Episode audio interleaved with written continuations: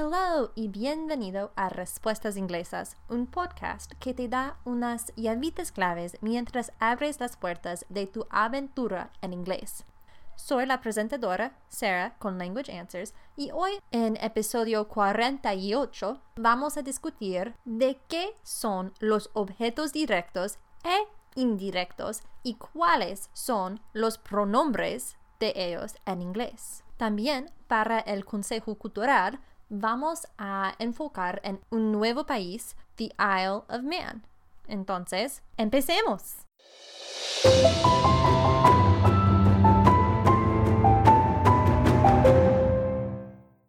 Para empezar, ¿qué es un pronombre? Vale, según la Real Academia Española o RAI, un pronombre es, cito, clase de palabras cuyos elementos hacen las veces del sustantivo o del sintagma nominal y que se emplean para referirse a las personas, los animales o las cosas sin nombrarlos. Fin de cita. Dicho de otro modo, se usa un pronombre para no tener que repetir un sustantivo. Por ejemplo, nadie quiere decir voy a comprar un perro para la hermana de Jorge. La hermana de Jorge es muy bonita y la hermana de Jorge trabaja en la biblioteca y veré a la hermana de Jorge allí mañana. No, gracias. En lugar de este lío, diríamos voy a comprar un perro para la hermana de Jorge. Ella es muy bonita y trabaja en la biblioteca. La veré allí mañana. Ella y la son pronombres y no necesitamos decir la hermana de Jorge cada vez que nos referimos a ella. Hay muchos tipos diferentes de pronombres, pero hoy nos vamos a centrar solo en los pronombres de objetos directos e indirectos. Entonces, ¿qué son los objetos directos e indirectos?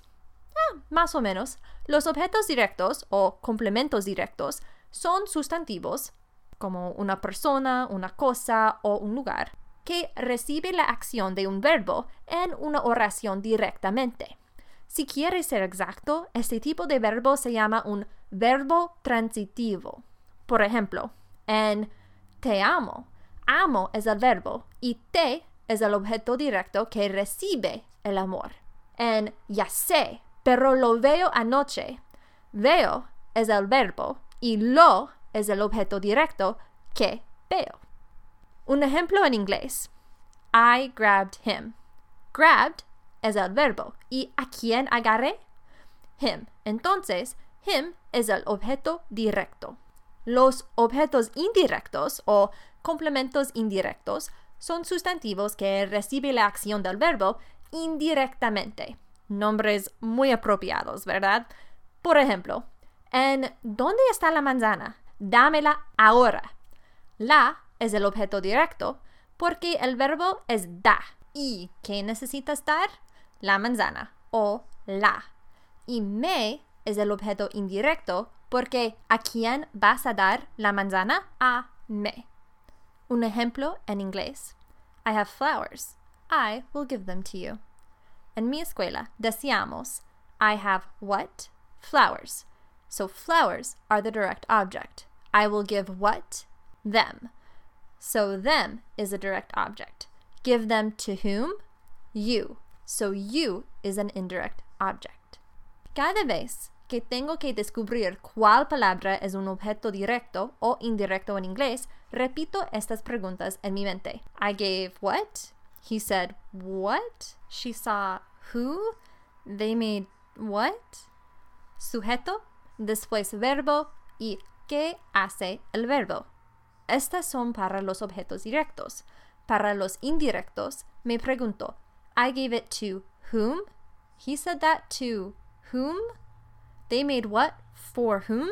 Sujeto, después verbo, luego determinar el objeto directo y después me pregunto para quién o qué para determinar el objeto indirecto. En otras palabras, para determinar el objeto directo, preguntamos qué o quién. Y para determinar el objeto indirecto, preguntamos a quién o para quién o qué. Y ahora, el momento que has estado esperando, claro que sí, los pronombres de los objetos. En el blog tengo una tabla que muestra los pronombres diferentes para los objetos directos e indirectos, en inglés e en español. Pero no necesitas ir al blog para obtener esta información. Puedes escuchar por este podcast, claro que sí, porque es muy fácil. Tengas en cuenta que la única diferencia entre los pronombres para los objetos directos y para los objetos indirectos en español es lo, la, los y las para los directos y le o les para los indirectos. Pero en inglés es más simple porque no hay diferencia entre los dos. ¡Qué bien, ¿no? ¡Qué alivio, ¿sí? Entonces, aquí están los pronombres para los objetos directos y para los objetos indirectos. Si el pronombre hace referencia a yo, se dice en inglés me o en español me. Y si hace referencia a tú, o si vives en España, si vosotros o vosotras, se dice you en inglés y te o os en español. Recuerda que en inglés no tenemos un sustantivo para el plural de you, como vosotros o vosotras. Para el plural o el singular decimos you. Tampoco tenemos una versión formal de tú como usted o ustedes. Vale, si el pronombre hace referencia a él o ella o usted en español, sí, pero en inglés no tenemos una versión de usted. Entonces, en inglés se dice him o her o it pero en español se dice lo o la para los objetos directos y le para los objetos indirectos, pero en inglés se dice him o her o it para los dos. No hay diferencia entre los objetos directos y los objetos indirectos. Y también nota que en inglés, cuando hablamos de una persona, usamos he o she, y para cosas o lugares usamos it. Si sabemos el género, usamos he o she para los animales, pero si no, usamos it. Pero el plural de it es them. Entonces, en inglés decimos them para los animales, las cosas y los lugares para todo plural. Vale, si un pronombre hace referencia a nosotros o nosotras, en inglés se dice us y en español se dice nos. Y si hace referencia a ellos o ellas o en español a ustedes, entonces se dice en inglés them o en español para los objetos directos se dice los o las y para los objetos indirectos se dice les. Pero, otra vez, en inglés no hay diferencia. Para los objetos directos e indirectos se dice them. Muy, muy fácil, ¿no? Entonces, aquí hay unos ejemplos de los objetos directos e indirectos en inglés. My cat likes tuna. He can't get enough of it. My cat likes tuna. He can't get enough of it. En estas oraciones, tuna es el objeto directo y su pronombre es it tuna, e it. Do you like tacos? They're selling them at the fair. Do you like tacos? They're selling them at the fair. Esta vez, ¿puedes adivinar cuáles son los objetos directos en esas dos oraciones? La respuesta es tacos y them. I will tell you later. I will tell you later. En esta oración, you es el objeto indirecto, porque el objeto directo está implícito. I will tell you something later. I will tell what? Something. I will tell something to whom? You. I will tell you something later. Pero, otra vez, el objeto directo está implícito, entonces en inglés se dice I will tell you later. Ahora, no, tell me now. No, tell me now. ¿Cuál objeto está usado en esta oración? Sí, otra vez es un objeto indirecto con un objeto directo implícito. Entonces, mi es el objeto indirecto y el objeto directo implícito es it. I saw you take that crayon from your sister. Give her it. I saw you take that crayon from your sister. Give her it. O podrías decir, give it to her now.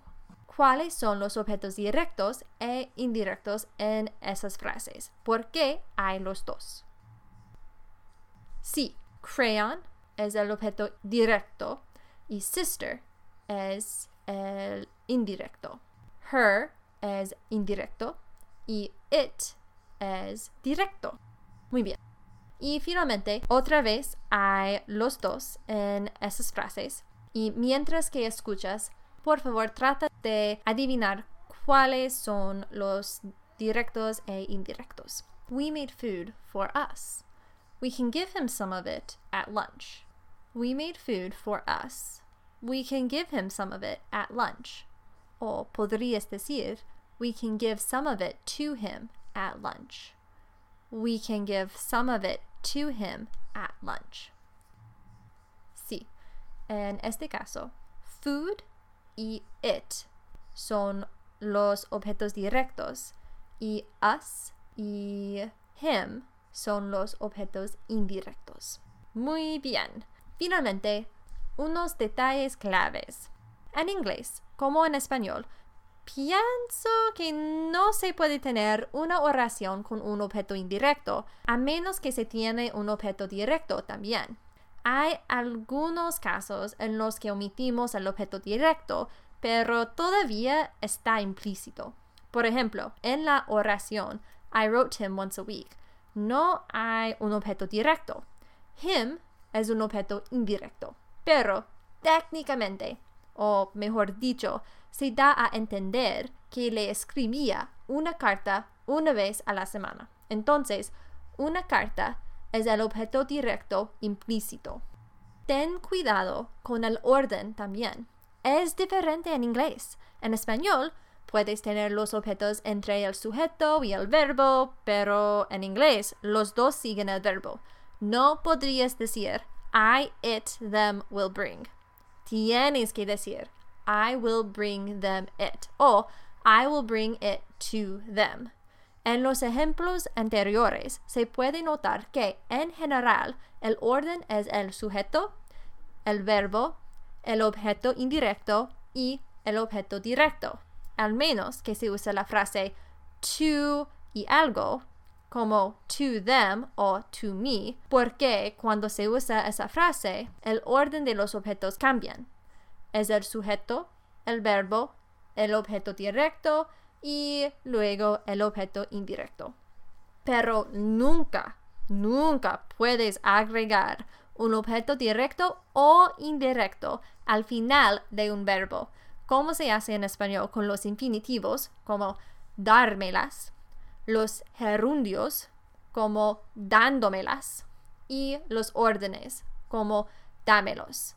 No se funciona en inglés.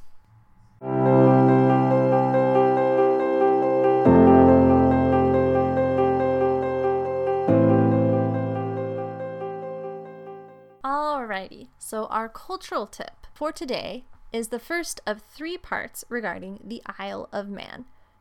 So, to begin with, let's cover some basic country facts. The full name is Isle of Man, and according to the CIA World Factbook, where basically I get everything for the first part of our country search or our country cultural tip, man could possibly come from the Gaelic word for mountain. Now, it is a very small island, it's only 572 square kilometers, which the World Factbook says is three times as big as the US capital, Washington, D.C.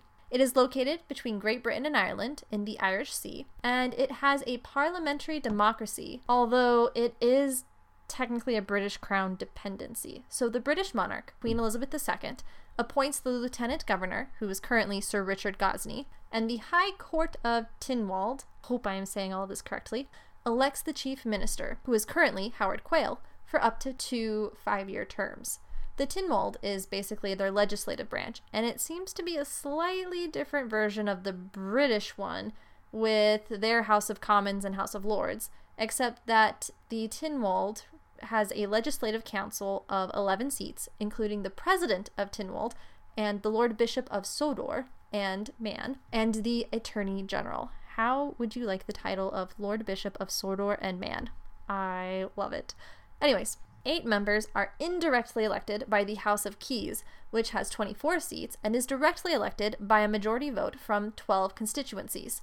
So there's two seats per constituent for a five year term. Now, the capital city is Douglas, and the religion is Protestant and Roman Catholic, and the official languages are English and Manx Gaelic, although only about 2% of the people know something about Manx Gaelic. So that's unfortunate. But their currency is the Manx Pound, or IMP, and the flag is really crazy looking. It has three human legs, kind of forming a triangle. They call this the Triskelion. Definitely should look it up. Now, a brief history of the country. The Isle of Man used to be a part of the Hebrides, which was a Norwegian kingdom, before it was ceded to Scotland in the 13th century.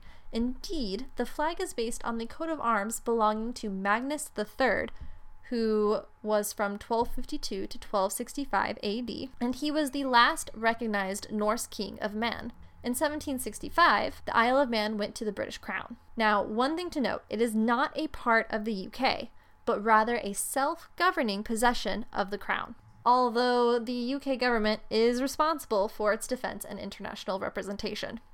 Go figure.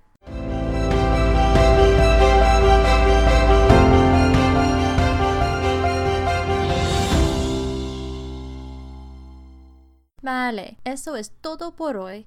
Muchísimas gracias por escuchar y no olvides consultar las notas del podcast para los enlaces de los recursos utilizados para este episodio. Y si prefieres leer una transcripción aproximada del episodio de hoy, puedes visitar el blog de este episodio también. Me encantaría ayudarte con tu travesía de inglés, así que si tienes preguntas de la cultura o gramática de inglés, necesitas una traductora de español a inglés, una escritora o una tutora, puedes contactarme a contact at languageanswers.com o visitar mi sitio de web para más información a www.languageanswers.com. Recuerda, Aprender un idioma es una travesía para toda la vida. Embrace it, enjoy it, and share it. Nos vemos en dos semanas. Hasta luego.